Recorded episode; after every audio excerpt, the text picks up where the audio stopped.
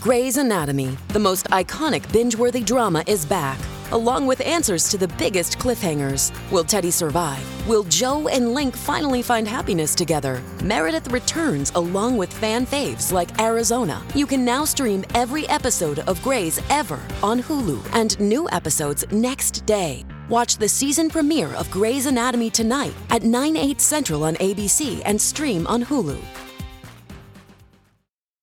With the Lucky Land slots, you can get lucky just about anywhere. This is your captain speaking. Uh, we've got clear runway and the weather's fine, but we're just going to circle up here a while and uh, get lucky. No, no, nothing like that. It's just these cash prizes add up quick. So I suggest you sit back, keep your tray table upright, and start getting lucky. Play for free at LuckyLandSlots.com. Are you feeling lucky? No purchase necessary. Void where prohibited by law. 18 plus terms and conditions apply. See website for details.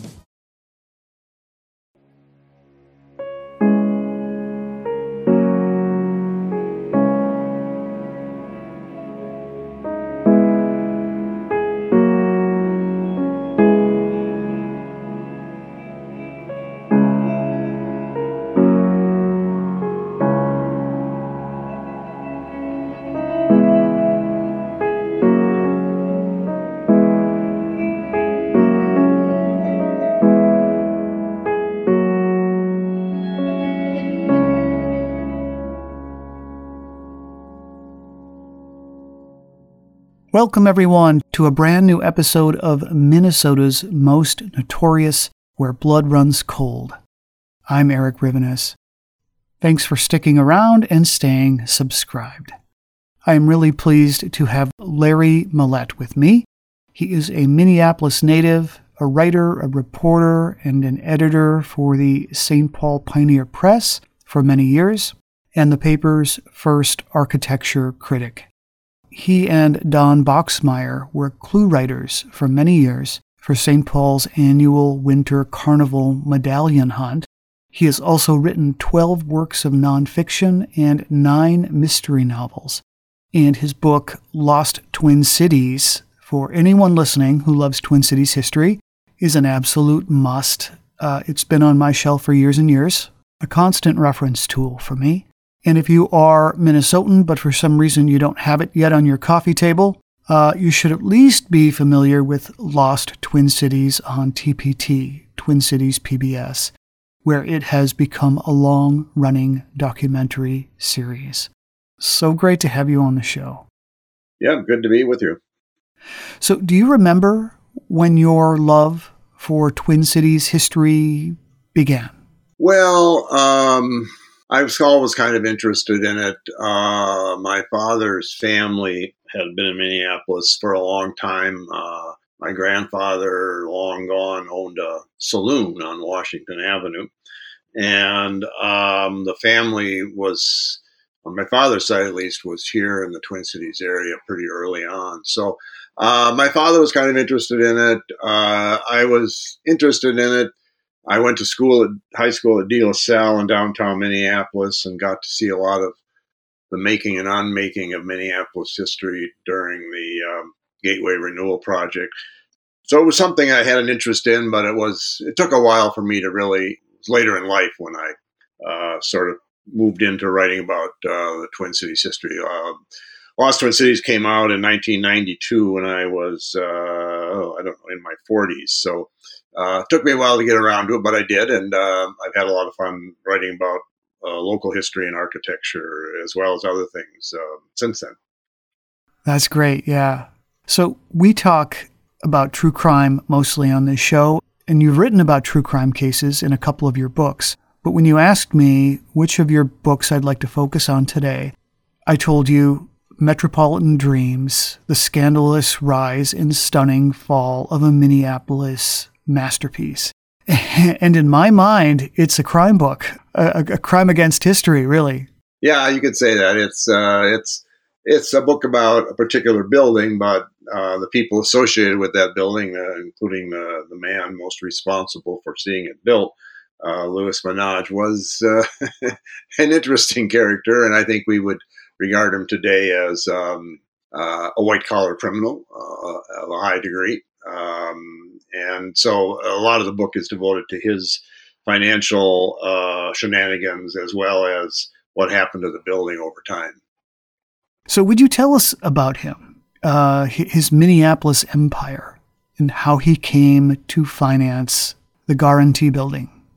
Well, he um, he was from the East Coast and came to Minnesota at a fairly young age in his twenties. Worked uh, as a accountant in some uh, lumber camps, and then um, kind of settled into Minneapolis and became a real estate broker initially. Uh, he was obviously very good with money, and uh, so he formed a company in the 1880s called the Northwestern Guaranty Loan Company, and it was kind of a catch-all, as far as I can determine, financial services company. Uh, they handled mortgages. They did a lot of loans, a lot of what was called commercial paper at the time, which were basically IOUs that were, were signed. And um, he was very successful, or so it appeared. And uh, some years after starting the company, he uh, financed through various means this uh, enormous skyscraper, which would which opened in 1890, uh, originally known as the Northwestern Guaranty Loan Building, which was at uh, Third Street and Second Avenue South in downtown Minneapolis. 12 story building with a giant atrium inside. And it was kind of the the ultimate building, the ultimate commercial building of the great 1880s era in Minneapolis. It was the tallest building in the city, the most lavish commercial building in the city, one of the most lavish commercial buildings probably in the country. Had a rooftop garden. It had a restaurant on the upper floor, uh, a novelty at the time. Um, a lot of offices uh, that were uh, filled with a variety of firms, including a lot of lawyers. And uh, it appeared to be a very successful business, a very successful building.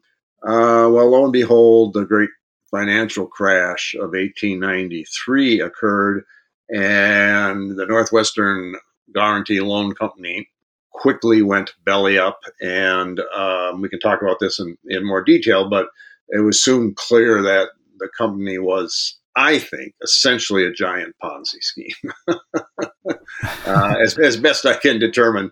Uh, although it's you know it, it's hard to tell, but uh, it seems to have been essentially a, a, a giant Ponzi scheme with um, a lot of, um, shall we say, questionable financial behaviors at its root. And when the financial crash, the, the nationwide financial crash of 1893 occurred, as we know, there's a big financial crash, uh, it bleeds quickly into um, the financial sector, and that certainly happened in 1893. But the, the Guaranty Loan Company was a, a very big company to go under.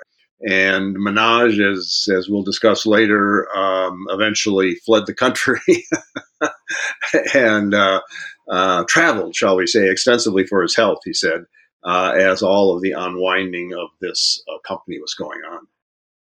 Right, right. Would you describe the style it was built sure. in? The materials that were used? It was uh, in a style that's often called Romanesque revival, sometimes Richardsonian Romanesque.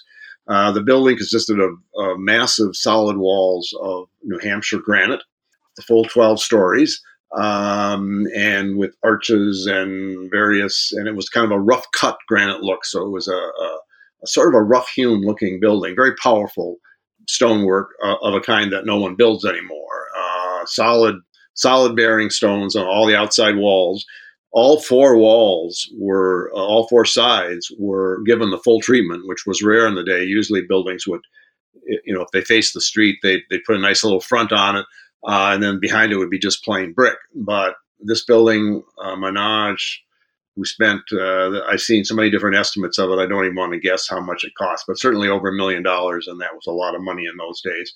And but then inside was just the opposite. It was incredibly light and airy. Had a, um, a light court that extended up through the whole height of the building, or, or, or an atrium, one of the largest probably in the country at a time and glass floors, um, glass doors on all the offices, gorgeous ironwork for the railings and other parts of the building, uh, six elevators, uh, which was unheard of in a building at that time. Uh, usually they might have two, but they had six elevators, all hydraulic, uh, open cage type of elevators. And uh, it was the great commercial building of the Twin Cities for sure uh, in the Victorian era. Uh, it was everyone knew that this was really something special. Of course, when it was uh, destroyed in 1962, there was much much sadness over destruction of a building that, in fact, as my book makes clear, did not have to occur. But but that's another story. But yes, it was uh, it was an exceptional building in every way. If you look on the cover of Lost Twin Cities, you see the light court, uh, as I call it there. Um, so it was basically a hollow donut of a building. All the offices were arranged around um, the windows and around galleries that overlooked the central atrium. And it dominated the downtown Minneapolis skyline, right? What little yeah, there was, was. A, it was a. I mean, the twelve stories was as high as buildings got in the Twin Cities in the 19th century, and and in most of America, although there were exceptions in places like Chicago and New York where they went higher. Uh, but it was um, one of the tallest buildings, probably. That they like to always advertise it as the tallest building west of the Mississippi, and I, I don't know, I don't know if that's true or not, but it was certainly one of the significant office buildings built in the United States at that time. Uh, in a lot of respects, uh, very lavish, very nicely appointed, and yes, it did indeed. If you look at old pictures of the Minneapolis skyline from really up to the 20th early 20th century, it's it, it, it's a, a dominant building. Yeah. So the title of chapter five in your book is one of the most colossal swindles of the decade. By 1890, right, there was talk that Menage was in trouble, that he had been using the Guaranty Loan Company as a sink. Yeah, there was a, a, fellow uh, who was kind of a freelance uh, gadfly who was saying that, that Menage's practices were suspicious, that the finances of the company were suspicious, uh, so much so that they uh, asked, I think it was a state auditor, to come in and look at the company. And this was like in the early 1890s. And he pronounced, oh, everything is fine. And that was not long thereafter that it completely collapsed. Menage was doing, and his his minions were doing a lot of interesting things. Um, the collapse. Well, one of the things they did is they would they would buy properties, mortgage them to the hilt, uh, and then sell those mortgages, uh, even though the property hadn't really been improved in any way. So they were kind of building these castles of sand. The other thing they did is they they lent out huge amounts of money to private parties, uh, commercial paper, and a lot of these parties probably didn't even know that their names were on these loans. Uh, there was one janitor who worked in the building uh, who was later found to be responsible or, or to have his name on $80,000 worth of loans. And so what they did with these loans, these kind of phony loans, is they would they would issue them. They'd have somebody signed them. I think they might have even had a, a sort of signing factory there that they're working on. And then they would quickly go out to the east, particularly to Vermont, where one of the big salesmen was from, and then sell these loans at a discount. And they're mostly things that were supposedly going to be due in, in six months. Uh, and they knew that the people on these loans probably had no intention of or any ability to pay them. So uh, once things started uh, coming apart, uh, that scheming became pretty clear. Uh, in many cases, they weren't even able to find a person who was identified as the recipient of the loan. So uh, I think I, I said in my book they had a fiction writing factory going on there. So it was it was a lot of financial legerdemain. Now, to his dying day, um, Menage, like a lot of these financial types, uh, said, "Oh no, no, it wasn't illegal. We were just, you know, we were just uh, kind of on the edge there. But, but if, if you know, hadn't been for this depression, everything would have been fine." And, and you know, you can hear that time and time again. So he was operating on the very edge and perhaps well beyond the, the legal edge to run this business. And it was basically keep on bringing in, writing more loans, bringing in more cash, blah blah blah blah blah. And then when the crash occurs and bills come due, suddenly you see the house of cards that was there all along. And that's what happened essentially. It happened very quickly to the firm. Uh, eventually, Thomas Lowry, who was probably a member of the firm uh, or on the board, um, took over the, the building and tried to um, wind down the business, which went into bankruptcy and was ultimately dissolved. Yeah. Using his own employees' names on, on these bogus notes was so shady. the, the, janitor. Yep. Yep. The janitor, and there were others. And as I say, in, in many cases, they weren't, weren't even able to find out um, who the um, who the named party was. Uh, so you, I think some of these were just made up. They were just basically sending out loans, um, selling those, those that paper uh, to generate money, and then doing more and more of that. Um, but then everything came due. It, it's it's like most Ponzi schemes. It, it, it it's kind of built on uh, infinite hope. You know that the belief that if you just keep on pushing along, pushing along, pushing along, you know it'll it'll all just keep on going but of course it never does um, it just never does and so he was uh, he was uh, out of money and uh, went uh, traveling in South America and Mexico uh, while the authorities uh, went searching for him and never found him somehow. Interesting. So, um, interesting interesting. And he eventually did come back to the Twin Cities. One of his chief assistants was put on trial uh, and ended up with, I think, two hung juries. Uh, the problem was if you were a prosecutor in 1880s Minneapolis and you had a small office as prosecutors did, they might have one assistant.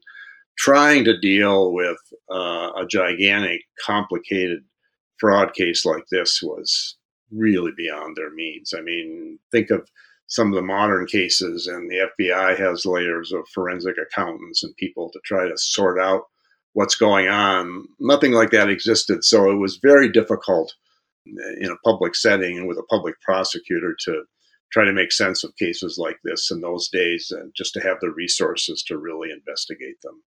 So Menage himself never, uh, he eventually the charges against him were dropped when he came back.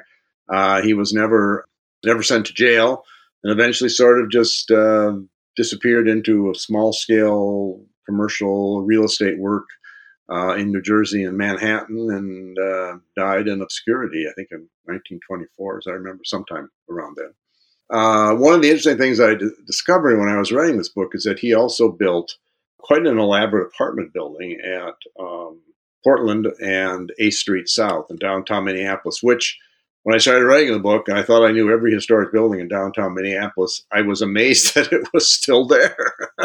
it still is. It's called the Washburn Apartments now. It's not upscale by any means. But typical of kind of the odd fellow that he was, he he built this apartment building and then built himself within it uh, a four story, 24 room apartment for himself, his wife, and his daughter. And he lived there while all this was going on. And then eventually, uh, once all the uh, bad news uh, occurred, uh, his daughter and wife uh, kind of collected some money and disappeared on their own and apparently hooked up with him back in, in Mexico, which is where he ended up for a, a number of years, um, apparently as a, some sort of merchant. Supposedly he sold coffee or traded coffee for a while in Guatemala and then moved on. And there were various campaigns to try to locate him, but um, he was a slippery fellow and um, they, they couldn't find him. And he finally finally did come back to Minneapolis. I think it was 1899, and proclaimed his innocence and said, "If you know, you give me a chance, I can I can work this all out." Which, of course, was was nonsense. Whether he himself realized that he was doing illegal things, sometimes with people like this, you just don't know. I, I, I, mean, I think he might have believed in his own mind this was all just part of a very elaborate financial dealings that he had, and uh, you know it was all okay. And if it hadn't been for this darn recession, well, more than a recession, it was a Great Depression in the 1890s, that everything would have been all right. Right, exactly. Yeah. The, the scandal was all over the papers, but you write that it was pushed off of the front pages by the Harry Hayward Kitty Ging murder kind of eclipsed it. Yeah, that became uh, much bigger news, much more, you know, uh, newspapers trying to write about financial scandals and to explain all of everything that went on, especially in those days, except maybe for a paper like the New York Times.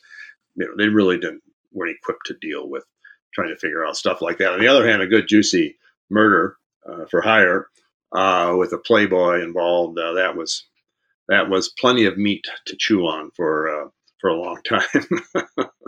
Right. so, why was the building's name changed? How did it become the Metropolitan Building? And what was it used for? Well, it was renamed the, the Metropolitan Building uh, after um, insurance company uh, that uh, bought it.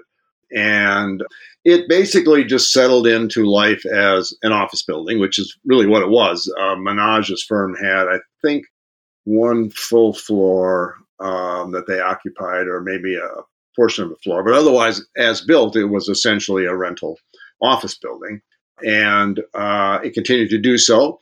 Uh, as things happen, it kind of slid down the scale from a you know a Class A building to a Class B to a Class C, and uh, then a, a, guy named Melvin Hanson bought it, I think, in the 1950s, and he owned a number of other older buildings in downtown Minneapolis, and it was um, kind of perking along as a a, a nice Class C office building. Uh, you know, need a little upkeep and all that, but still, you know, going along because it was very well built and still using the day they tore it down. The six original elevators were still in there and still working.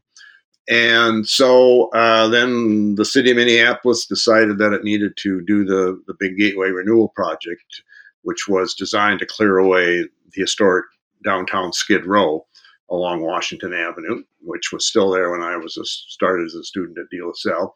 Uh, old, old buildings from the founding days of the cities, many hundreds of buildings from the 1860s and 1870s, um, most of them very ordinary brick buildings uh, that had fallen on hard times, were used as uh, bars and cheap hotels and flop houses and all that sort of thing. In fact, I had an uncle who, uh, my uncle Willie, lived in one of those famous flop houses not long before he died uh, over here in St. Paul.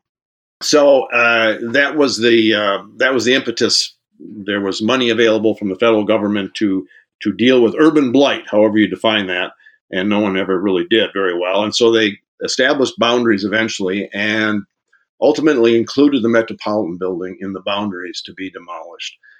And um, even though there it really started the first big historic preservation campaign in the history of Minneapolis, or maybe in Minnesota, to save the building.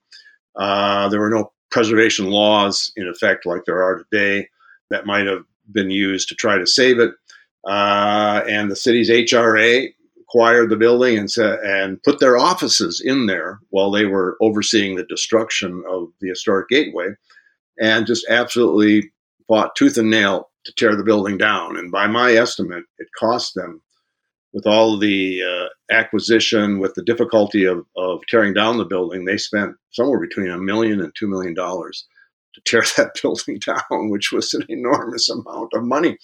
And, um, you know, uh, away it went. Uh, had it survived another 10 years, uh, by the time the Preservation Acts of 1966 was passed and the historic preservation movement started, it would have been preserved and gloriously restored and probably still be an office building or apartments to this day but uh, that did not uh, that did not happen. And uh, so it's an interesting story because you have, and this is not the first time in history that such things have happened. You have a magnificent building, basically built by a scoundrel, and and that's been there's been plenty of magnificent buildings built by scoundrels, whether they're kings or or business tycoons uh, over the years, and, and this was kind of the Minneapolis version of the scoundrel masterpiece, I suppose you could call it.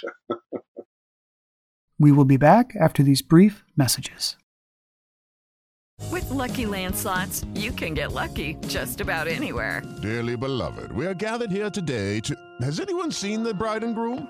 Sorry, sorry, we're here. We were getting lucky in the limo and we lost track of time. No, Lucky Land Casino, with cash prizes that add up quicker than a guest registry. In that case, I pronounce you lucky. Play for free at LuckyLandSlots.com. Daily bonuses are waiting. No purchase necessary. Void where prohibited by law. 18 plus. Terms and conditions apply. See website for details. And we have returned. There was a sense, right, by many in that era that anything old was ugly Oh yeah, yeah. In fact, I think the primary reason that it was taken down was it was considered aesthetically unappealing. That they were, you know, uh, putting in or trying to put in a bunch of new buildings in that area, although the Metropolitan Buildings wasn't replaced on that site until 1980 uh, by a very, very uninspiring building, to put it mildly. And, and, so they felt that these buildings were were simply, you know, it, it, was it was old and ugly. It didn't it didn't appeal to their idea. Minneapolis was desperate to sort of shed the the the look of its downtown. They were worried about the the suburbs, and General Mills had just moved out to its headquarters in Golden Valley, and then downtown was leaders were very worried that the, the downtown was was dying, as as we now hear kind of similar talk today, although it's not not true. But but downtown was struggling uh, with the with the huge growth of the suburbs and the automobile and everything else, and uh, they wanted to put in modern buildings. Uh, the fact of the matter is, with the exception of the old Northwestern National Life Building, the Parthenon there on Washington and um, Hennepin, that's a Minoru Yamasaki building. Uh, the new stuff was basically awful and of very low quality compared to the old buildings. And certainly the Metropolitan building was of greater quality than any of those. I mean, they even, the city even, uh, they had engineers come out to look at the building and, and they were like, sort of, well, what do we do with this building? It has it has solid stone walls. I mean, is that even you know reliable? Can we rely on that? You know, it's like, well, people relied on that for centuries uh, as a way to build buildings, and of course, it was all framed in iron, essentially inside. Uh, it was it was a, modern frame skyscraper, except it had, uh, as was common at that time before the full skyscraper style was developed, it, it didn't have a curtain wall. It had, a, or just a wall hung on the frame. It had solid stone walls, so it, it would have lasted forever. I mean, you know, uh, with with right amount of maintenance, uh, and it was a functioning, uh, fairly well occupied building uh, when they the HRA bought it, uh, vacated it. People came from all around the country to see it. There are, are old videos that architects took of inside the building. Uh, photographers from all over came to photograph it. I went with my dad when I was about 14 to see it uh, last time. And then they, they tore it down, and it was difficult to tear down. The company that tore it down went bankrupt, uh, but they finally got it down. And then the vacant lot stood there for, for almost 20 years uh, before somebody finally got around to, to putting a building on the site. Not one of the uh, the happy stories in the history of Minneapolis all the way around.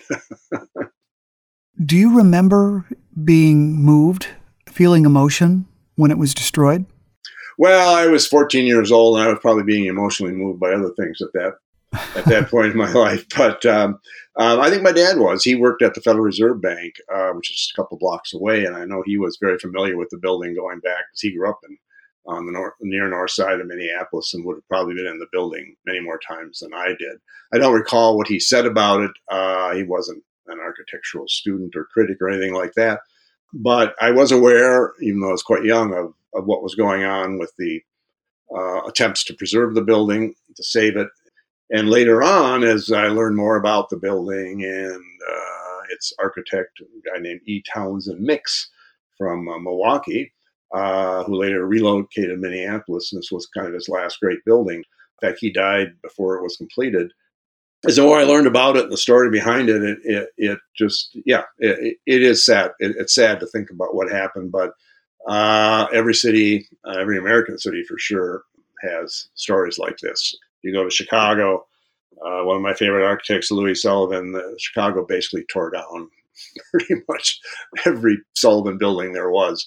There's a few that are left, a few big ones, but um, they tore down many, many buildings by a great architect, and other cities have done the same thing. So it's not an unusual thing, but uh, it, it's sad because this is really the one that you would like to have kept. Uh, and I would like to have kept in St. Paul the Ryan Hotel, which came down the same year 1962. Uh, they were probably the two great 19th century monuments in those downtowns, and, and both are now long gone. Yeah, so, were any parts of the building recycled, saved? Oh yeah, yeah. They uh, they uh, as, as, they did in those days, they would and still do with um, buildings being demolished. If there's something there they think they can sell of value, they will. They'll strip it. And so uh, I have one, two, three pieces of the ironwork that were um, formed for either the elevator grills or the railings in the building. Uh, all of that stuff was removed and sold, and you can find pieces of ironwork from the building all around the upper Midwest and probably elsewhere. Uh, I see pieces for sale occasionally at architectural salvage stores and things like light fixtures, um, doorways, anything that could be salvaged was salvaged, and so a lot of it uh, pieces. All the ironwork was made um, made locally in, in Minneapolis for the building, and so it's um, uh, it's it survives in pieces, shall we say, more so than than most buildings I think of that era do, because there were a lot of other pretty big buildings that were of that era that have since been destroyed in, in downtown Minneapolis and downtown St. Paul, and I don't know if those other buildings eh, nearly as much was saved, but the Metropolitan was so uh, so publicized the the the story of its creation and its demolition so well known that it uh, a lot of people were on board to try to purchase items that were salvaged when the building was demolished. How about the rubble? Where where was that dumped? Well, the, the stonework, the the granite, it's a mixture of granite and sandstone, and the, and the granite was kept in uh, the New Hampshire granite, which is on the lower floors, was actually carted out to a stone yard in um, Delano, uh, Minnesota, and stood there for many, many years. Uh, when I did the Lost Twin Cities video, whenever that was, we were out at that stone yard. I was sitting on kind of the piles of the building. That stone has since been redistributed. There's some of it around the Twin Cities. Uh, sculptors bought it. Uh, the Ice House down on Nicollet Avenue, Minneapolis, has a little plaza with some of it, and there are other bits and pieces of that stonework around. There was a thought of trying to reconstruct one of the arched entryways to the building, which was framed in granite, but also used the sandstone, which was much softer and easier to carve. So some of that was saved, uh, but after that, the people bought the stone yard, they wanted that granite to re- to recycle it, basically use it for crushed granite, and that's what happened to the blocks that didn't have, for example, any ornamental features or whatever. They were pretty much ground up. So the the building is is exterior bits and pieces of that survive as well, um, but it's it's basically gone. Yeah, it's been recycled, shall we say? One of the the buildings that just broke my heart when it was torn down, and this wasn't that long ago, it uh, was O'Gara's in St. Paul. Yeah. Mm-hmm. It had yeah. cultural significance. It was the childhood home of, of Peanuts creator Charles Schulz. Yep. Yeah. No, there's, you know, you find, um, you find all around uh, uh, buildings uh, of, of, great significance that are gone. I, I maintain a database of lost Twin Cities buildings, which much of which I've now donated uh, copies of to the Hennepin County Library System and the Ramsey County or the Ramsey County Historical Society. If you're ever interested, you can find those through those organizations. And I have probably this is just the two downtowns. I'm sure at least 2,000 buildings that are in that database, many of which are are obscure and of no great note, but uh, a lot of um, you know sort of the whole 19th century of downtown Minneapolis and downtown St. Paul, uh, a great percentage of it, what uh, architecture from that era has been has been destroyed as the downtowns have uh, remade themselves over the years. Were any of the buildings that were burned down during the Minneapolis protests slash riots a few years ago? Were, were any of them historically significant? Uh, I don't think so. Um, nothing of great significance. Uh, I know that I think the Coliseum building on Lake Street was damaged, but I think that's been uh, being repaired. That would have probably been the most noteworthy um, of the buildings. A lot of smaller commercial buildings, and some of them, you know, newer um, that were uh, lost.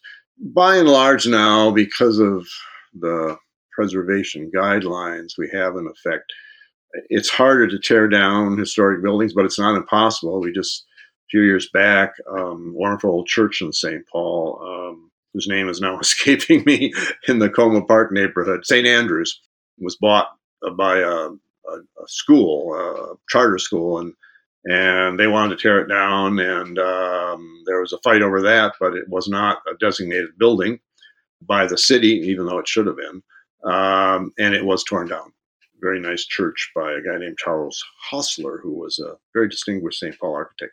Uh, and we just saw recently the the uh, little Ramsey cottage in St. Paul, a little stone cottage from the 1850s that was uh, damaged and has now been moved off its site off of West 7th Street, which is where I live uh, in that neighborhood. So, yeah, I mean, it's it's much harder. I mean, it, it, today, if you let's say the Metropolitan Building had survived 1980, uh, whatever, and somebody came along and said, "Well, we need to tear this down and put up a new skyscraper, or whatever."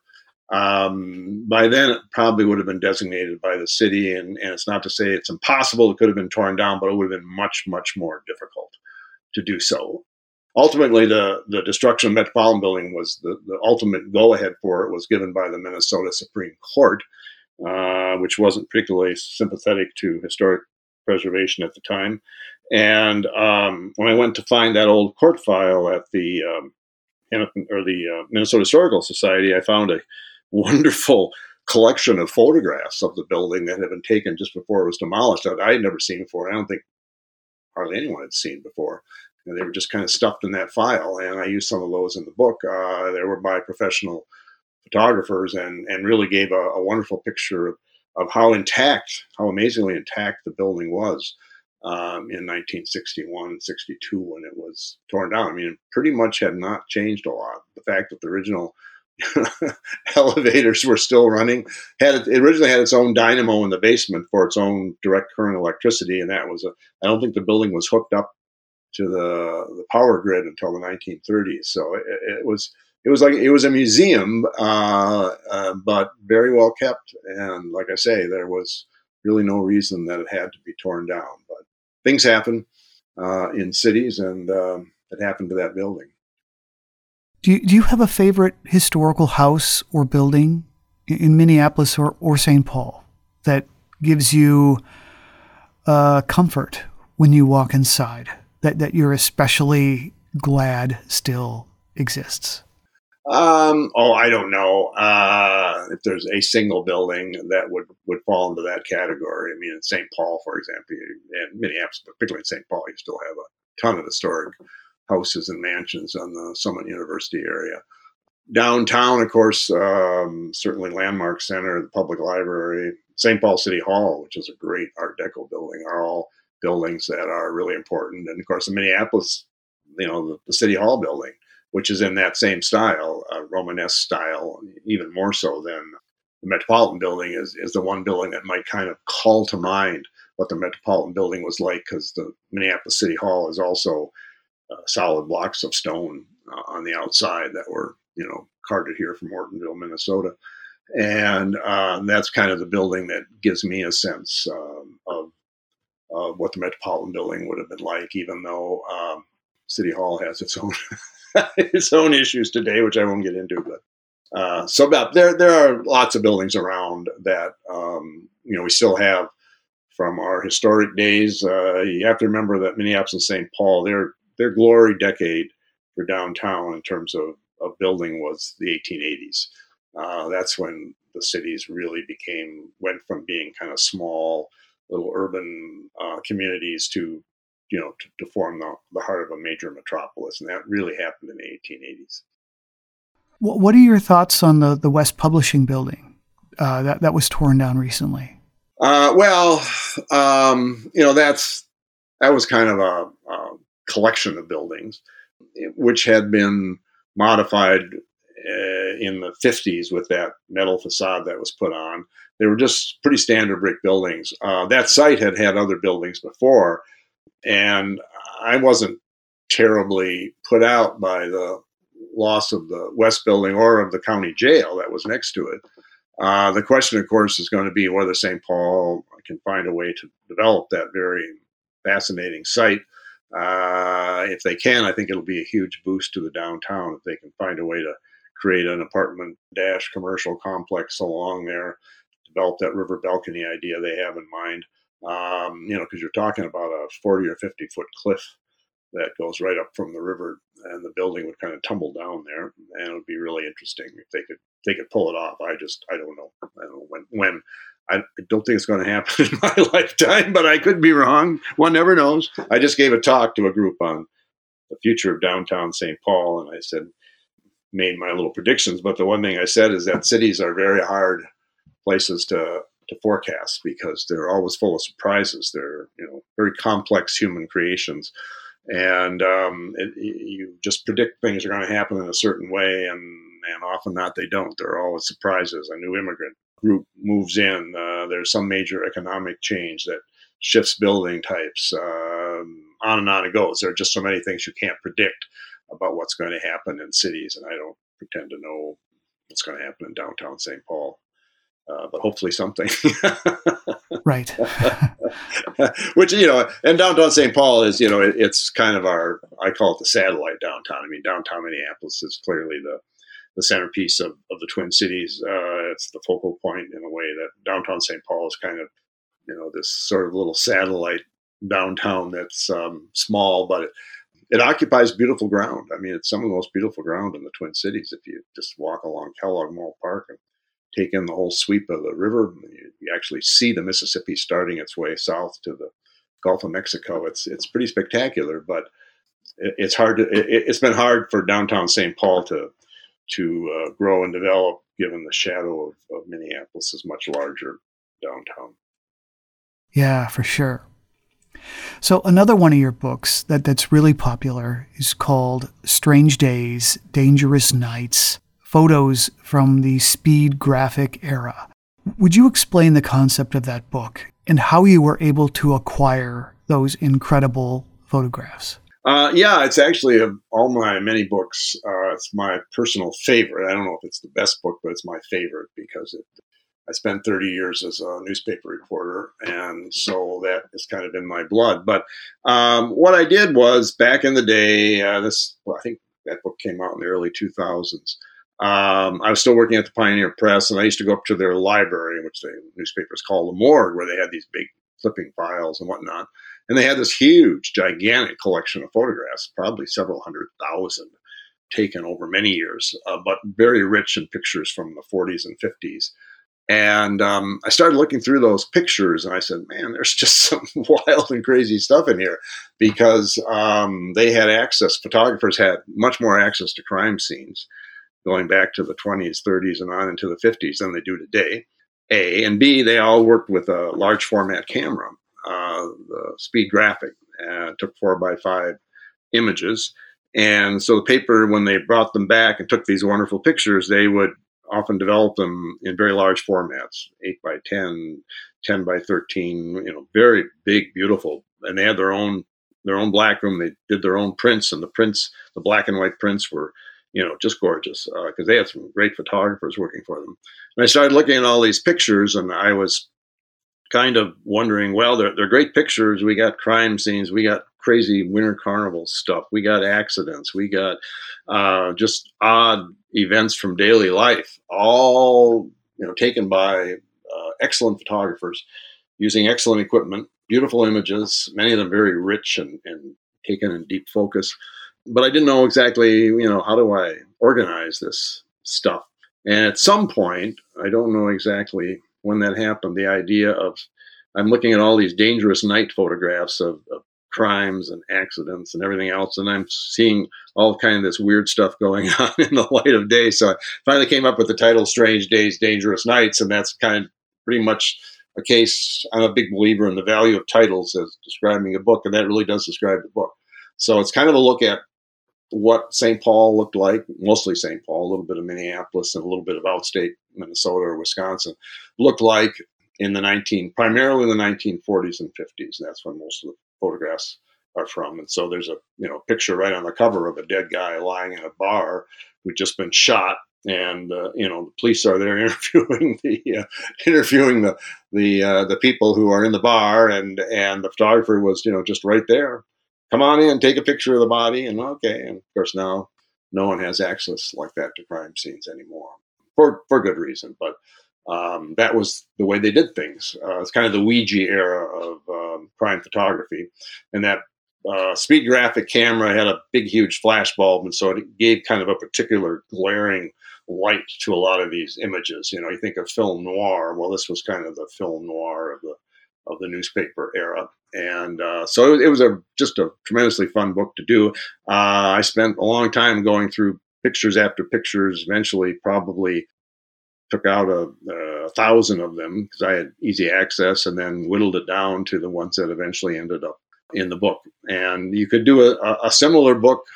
The Minneapolis, uh, the Star Tribune still has um, a tremendous photo archives that I don't think anyone has really plumbed fully, although there are quite a few of their old speed graphic pictures up at the Minnesota Historical Society, but they're in negative format, so they're not particularly readily usable.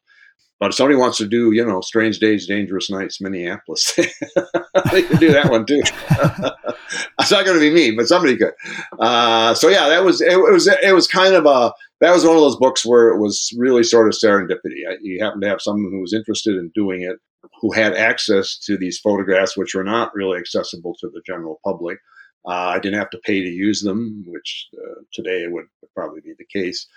And the paper said, okay, go ahead. And so I just did the book and had a lot of fun doing it and writing little uh, stories to go with each photograph. And I actually talked to some of the, a few of the old line photographers were still around when I did the book, uh, people like uh, Buzz Magnuson and others. And um, so I was able to interview some of those guys as well to learn how they how they operated. And they were they were all characters, of course photographers in general are characters, but these old guys were they were tough old birds, and they, they just went out and did their thing, and um, they kind of thought of themselves as being in charge of whatever the situation was. So they they got a lot of great pictures. Back again after this quick break, and we have returned for the final time. Do, do you have a favorite photo from Strange Days, Dangerous Nights? Oh no, I don't think there, there's one. I mean, there, there's a lot of photographs. There's one there that brought back my Catholic uh, childhood. There's a picture of, of two nuns. Picture was just taken at the railroad station and with some new new Mother Superior or something, and a and another nun, and, and they were looking at the camera like they were going to eat it up and slap you in the face. I thought, oh boy, that's that's the nuns I remember from grade school. You didn't mess with them. Uh, so I kind of like that one. But there are lots of pictures there that I that I like. It's just so many different kinds of photographs. I mean, there's some beautiful. Um, it's not just crime scenes and stuff. There's just some beautiful pictures of, of kids uh, doing things and, and families, and uh, it's it's just uh, really kind of a a portrait of, of kind of what St. Paul looked like back in the, in the 50s for those of us who uh, I didn't grow up in St. I wasn't in St. Paul then, but it uh, it just is a little slice of, of a particular time. Yeah, absolutely. So another of your books, Murder Has a Public Face. This was a, a follow up to Strange Days, but it was more focused on a handful of true crime cases. And, and of course, it has a lot of photos. Yeah, and, and it was it was and it, it came out right at the um, right at the height of the, the financial disaster of 2008, and the book kind of sank like a lead balloon when it came out. To this day, I don't think it sold many copies. Um, yeah, it was a different kind of a book, uh, and it, it, was to take some very well publicized cases from that era, from the 40s and 50s. I think maybe in the early 60s, where there were lots of photographs of courtroom scenes and murder scenes and whatnot and then describe those cases. And I also did a little bit of a, I think is maybe one of the best parts of the book. I did a little preliminary essay on sort of the history of crime photography and coverage in the local newspapers, and um, included some very early crime scene photographs. Uh, newspapers didn't really start uh, using photographs until the late 19th century, half tones and that sort of thing. Before then, they were just using woodcuts. But as uh, by the 1890s, we're starting to see halftone photographs uh, of crime scenes and things like that. And obviously, by the later, by the 40s and 50s, of course, there was uh, plenty of photography to to record some of these events. Would you mind picking a case from that book and walking us through it? One one especially memorable for you? Well, there was a, a case involving a woman named Laura Miller who was accused of shooting her lover. She was from Minneapolis, and he was out. He was a lawyer out in it was Glenwood, Minnesota, and she went out there and shot him, and uh, and claimed to be pregnant by him. And so it became this very sensational case, of course. Uh, sex and murder, you can't go wrong with those two. uh, topics. Uh, this was in 1950. And so I, I did that case, but what, um, and she was ultimately acquitted under kind of unusual circumstance. She became sort of uh, a figure of, of much admiration or, or, support among other women and kind of in the community at large. Uh, you know, she had claimed she had been done wrong by this fellow and, and, and she really hadn't intended to shoot him. But she was acquitted, and uh, but what's interesting, and then supposedly, according to the information I had at the time, she was pregnant by this fellow who she she shot, and uh, after she was acquitted, she supposedly uh, left the area and moved to Omaha, Nebraska, and there delivered a child. Uh, since I wrote the book, many years later, uh, I, I was in contact with a couple of people who were descendants of, of, of the family. And they're telling me that there's some question as to whether or not she ever had a baby. wow. So, and, you know, I'm at the stage where I, I, I can't dig into that, but uh, there might sure. be an interesting uh, story there as to was she actually pregnant? Uh, it doesn't look like it in the pictures, but of course, if it was early on, you know, you don't know. Um, but I was in contact with someone this is actually now some years ago. And it was just a couple of emails and wanting to know if I had specific information about this baby being born. And I didn't really. I, would only relying on newspaper accounts, I think here back in, in, in Minneapolis, uh, that claimed at least that she had this, this child. Uh, and I don't remember whether it was a boy or a girl, but yes, there are apparently people who are in the family who are saying, eh, we can't find any record of of this child. So, ah. but yeah, it's an interesting case. It was very, you know, massively publicized. Minneapolis St. Paul papers all covered it uh, at great length, and there were many pictures of her in courtroom and and uh, with in jail actually with the jail matron, and you know that was the way things were done in those days. She did jailhouse interviews saying, ah, I didn't do it. I, I you know, I blah, blah, blah. And uh, so she developed a lot of public sympathy for her, and I think that, that helped lead to her acquittal. Wow, interesting. So we've given listeners a lot of great reading material here, but we haven't yet talked about your novels, which are really great. Would you tell us how you came up with this amazing premise? Sherlock Holmes comes to Minnesota at the behest of James J. Hill? Well, um, the the story is, uh, I guess, and uh, that um, back in I think it was 1994, I was working for the Pioneer Press, and at that time, my friend John Camp, whose uh, name, whose um, pen name is John Sandford, uh, and who is, of course, now an immensely successful New York Times number one best-selling writer of thrillers. He had just won a big book, his first big book contract uh, a few years earlier, and was, you know, on his way to uh, to uh, an international writing celebrity.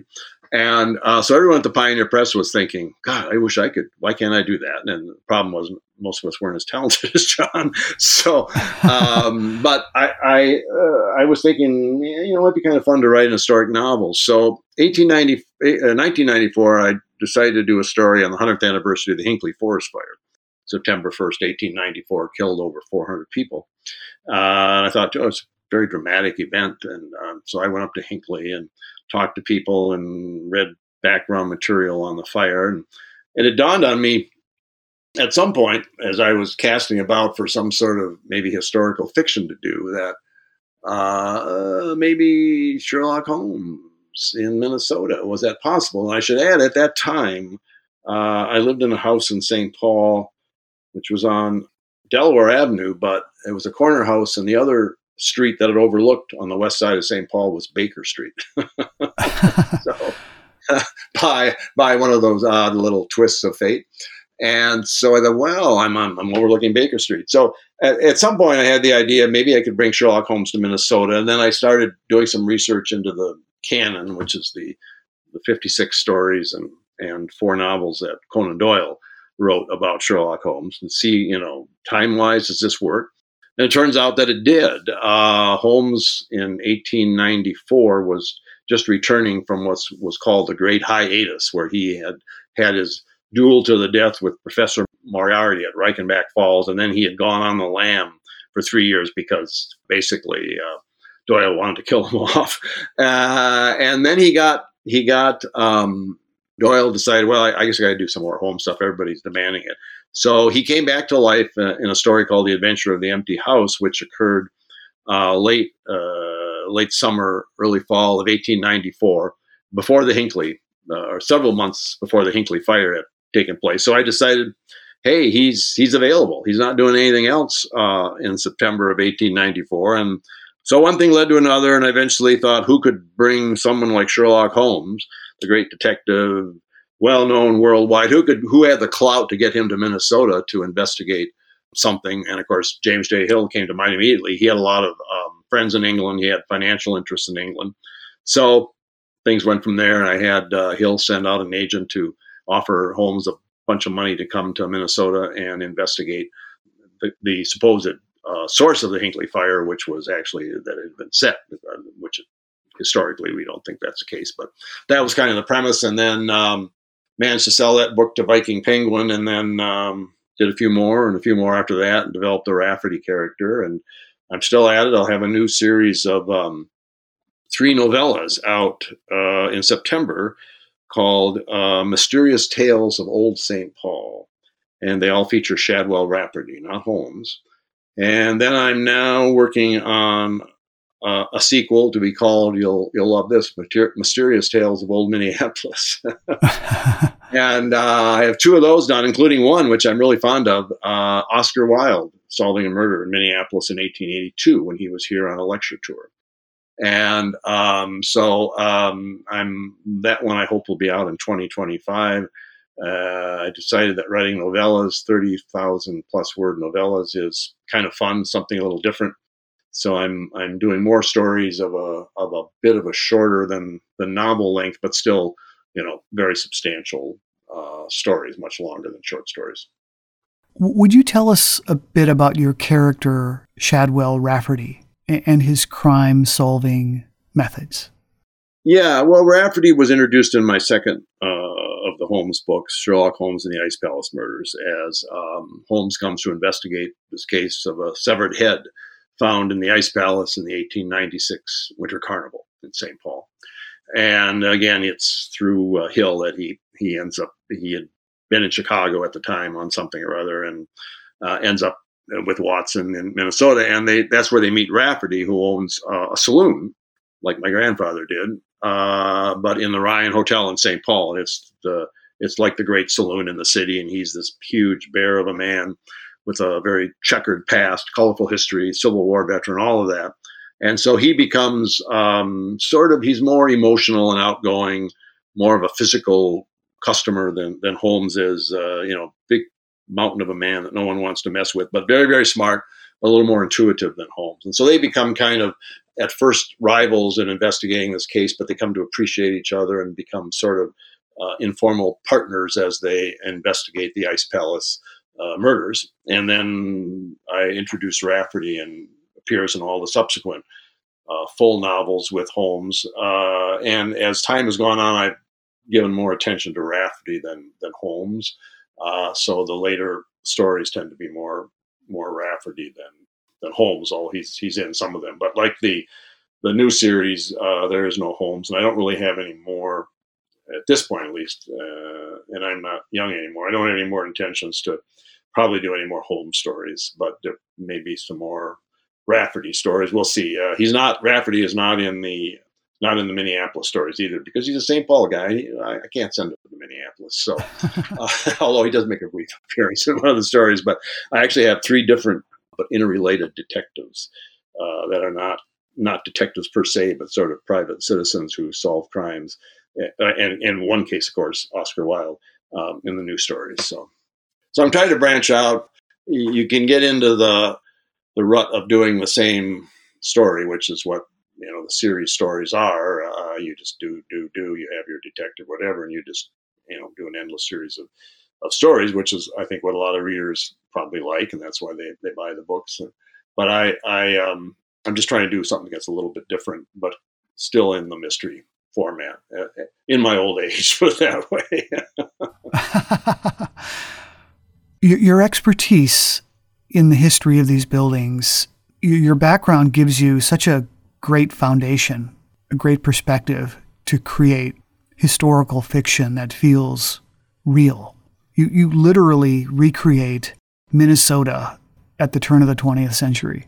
Yeah, I mean, that's part of what led to my appeal to do things that way. And I deliberately kept every, pretty much everything in Minnesota, which probably doesn't do well for my national readership, but uh, I think of myself as a very regional writer. I'm not a big time best selling author. So I just enjoy writing stories in, in settings that I'm that I know something about. Uh, and so that's that's what I've been doing. The uh, the Oscar Wilde story is is all set at the old Nicollet House Hotel, which was the predecessor of the Pic Nicollet, which is now gone as well, but um, all set in 1882 when uh, Wilde was here on his uh, American lecture tour as the apostle of good taste and all that stuff. Sure. He's, he's, full of witty things to say, of course, which was half the fun is making up quotes for Oscar Wilde. I'm not sure I'm up to it, but I tried to make up a few more to add to his uh, his list of witty, witty things to say. Uh, a young Winston Churchill spoke in St. Paul. Uh, I believe it was in 1900, 1901, uh, somewhere in there. He could be a character for, for a future. Yeah, I don't know. Yeah, he was here uh, giving a talk, I believe, at the. Um, uh, among other places, at uh, one of the big churches in in St. Paul um, that's now gone. Uh, he was on a lecture tour, and that was a, a, fairly common thing in the 19th, late 19th, early 20th century. Still is today, obviously, of people traveling around. And I guess David Sedaris is maybe the the best example now of a traveling lecturer. Uh, uh, that draws big crowds. But um, uh, yeah, so uh, it's it's it's it's been fun to to kind of bring back some people from the past and put them into situations where they can uh, solve crimes. Yeah, there are a lot of passionate Sherlock Holmes fans out there. I'm guessing. What is the feedback you get about the way you portray him? Well, you know, it, it's there, there's a huge secondary literature uh, about Holmes, uh, pastiche literature. I mean, all sorts of writers have had at Holmes going back almost to the time uh, that he was created, uh, and so I'm just part of a, you know, it's a it's a it's a subgenre of, of its own subgenre of, of mystery literature. Um, there are absolute purists out there who don't like any anything uh, that anybody does that isn't original, and and they will you know say so if they review your book. There are other people who uh, enjoy the pastiches, and if it's well done, they like it. And and most of my pastiches have gotten pretty good reviews from readers, um, usually quite good. Uh, but yeah, there are always people. You know, you can you can look on uh, like Amazon where you have all the different people writing in, and they'll there'll be one review that says Larry Millett does a wonderful job of capturing the tone and voice of Sherlock Holmes. And then one right below will say, uh, "This doesn't sound at all like Sherlock Holmes. This is ridiculous." You know, so it, you know, you, you just have to kind of go with the flow. Uh, but but but by and large, I've I've had a lot of fun. Uh, University, uh, University of Minnesota's Sherlock Holmes collection, which is the largest in the world. Tim Johnson there has been a big supporter of my work, and the Norwegian Explorers, which is one of the oldest Sherlockian groups in the country, uh, has have also been uh, supporters of my work. So uh, I'm ha- I'm happy with that. Ah, that, that's great. So I will put a link to your website in the show notes, larrymillett.com. And that. Yep. Uh, just for uh, add one thing of interest here, I'm in the process of building up uh, a blog on my website, and there's a blog page that's indicated if you go to the website.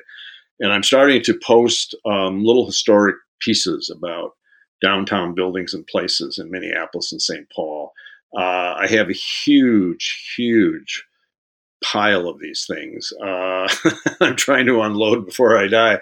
So right now, I think I have like eight or nine little thousand word type of stories on the blog, and eventually, I hope to have a hundred or more um, that will I think readers will find to be kind of fun. I haven't done really any advertising of the blog because it's I'm still working on some format issues, and you probably know once once I move into the, into the formatting world of computer computerdom and and uh, websites and all that, I'm kind of lost. So I've got a guy who's trying to help me out, uh, see if I can get these into the form I like, and then um, hopefully I'll be able to string out a whole bunch of them here um, for the next month or two, and readers will have a lot of um, interesting stuff to look at if they're interested in Twin Cities history for St. Paul and Minneapolis. Very cool. Well, I, I appreciate you coming on. This has been so great. Yeah, nice, uh, nice talking with you. I just actually ordered a copy of your uh, book on Doc Ames. I meant, I thought I had a copy of it. I thought I had ordered that when it came out, but it didn't because I, I, you know, his house was in one of my books. Uh, once there were castles, and uh, I knew a little bit about um, his history. So I'll be looking forward to reading that. Yeah, I, I relied on your book, Lost Twin Cities, when writing mine specifically, you know, the, the, the stuff about Old City Hall. Well, yeah, the house, of course, was right, basically, well, pretty close to where that plaza is, uh, in front of the Viking Stadium. So uh, Doc Ames had his uh, had his day. He was quite an interesting character. Um, I'm sure he and Menage might have had a, a lot of fun together if they had. Know. I know they ever met, but anyway. So yeah, I look forward to reading that, and um, yeah, good luck with this, and um, fun talking to you. Again, I've been speaking to Larry Millett. He is the author of Metropolitan Dreams The Scandalous Rise and Stunning Fall of a Minneapolis Masterpiece. This has been another episode of Minnesota's Most Notorious, where blood runs cold. I'm Eric Rivenes. Until next time.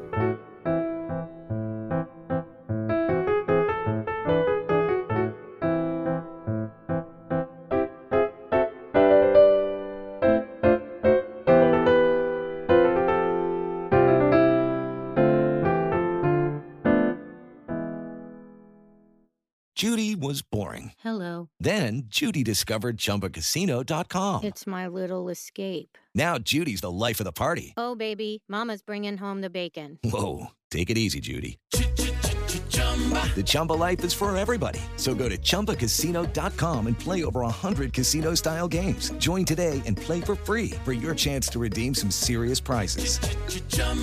ChumbaCasino.com. No purchase necessary. Void where prohibited by law. 18 plus terms and conditions apply. See website for details.